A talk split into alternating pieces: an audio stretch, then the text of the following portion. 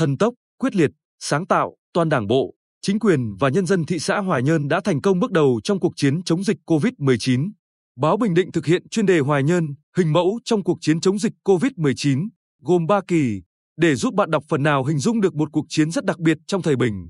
Tận dụng ngoại lực, phát huy nội lực, thị xã Hoài Nhơn tự tin thực hiện quyết liệt các biện pháp chống dịch đặc thù, không ngại ngần trước những cái mới, cái khó với mục tiêu tối thượng là an toàn cho người dân. Cộng dồn đến nay, thị xã Hòa Nhơn ghi nhận 21 ca mắc COVID-19, qua nhiều ngày không ghi nhận ca lây nhiễm mới trong cộng đồng. Tình hình dịch đã cơ bản được kiểm soát. Hòa Nhơn đang phấn đấu mục tiêu đến cuối tháng 7 năm 2021 toàn thị xã trở lại trạng thái bình thường mới.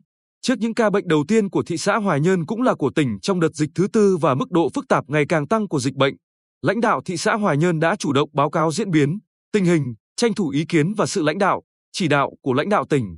Theo Bí thư thị ủy, Chủ tịch Ủy ban nhân dân thị xã Hòa Nhân Phạm Trương, sự hỗ trợ, giúp đỡ của các sở, ban ngành, đoàn thể của tỉnh, đặc biệt là sự quan tâm thường xuyên của Bí thư tỉnh ủy Hồ Quốc Dũng, Chủ tịch Ủy ban nhân dân tỉnh Nguyễn Phi Long, trưởng ban tổ chức tỉnh ủy Nguyễn Giờ, Ủy viên ban thường vụ tỉnh ủy phụ trách địa bàn đã tác động rất lớn đến hiệu quả chống dịch của Hoài Nhân.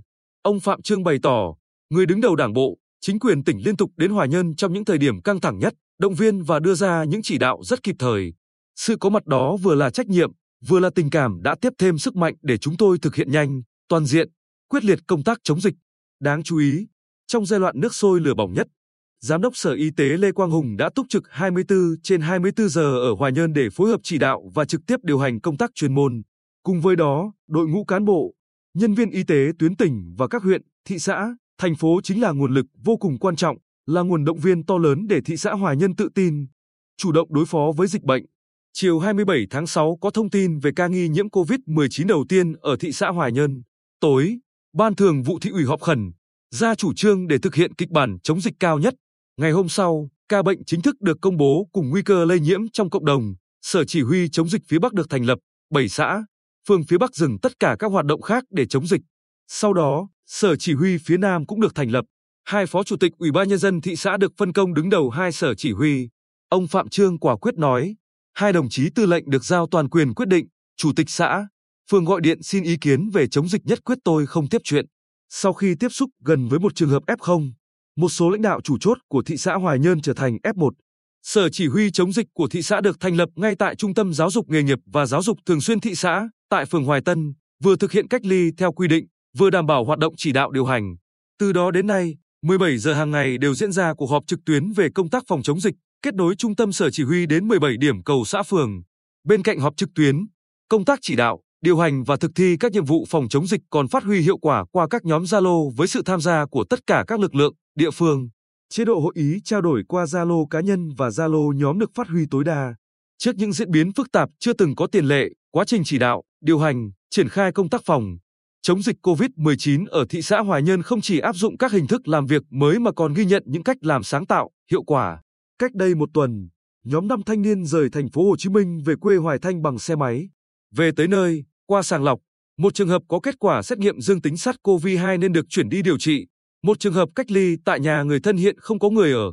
Ba trường hợp còn lại, nhà ở không đảm bảo điều kiện để cách ly.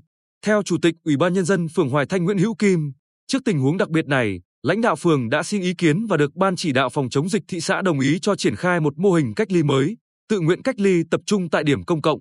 Qua khảo sát, lớp mẫu giáo An Lộc 2 lâu nay không sử dụng là thích hợp nhất, có nhà vệ sinh, bồn nước.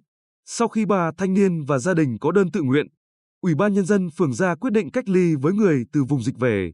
Ông Kim cho biết, bên cạnh tổ phòng chống COVID-19 cộng đồng và nhiều lực lượng giám sát khác, chúng tôi còn thành lập riêng tổ giám sát mới gồm 3 người, do trưởng ban công tác mặt trận khu phố An Lục 2 làm tổ trưởng.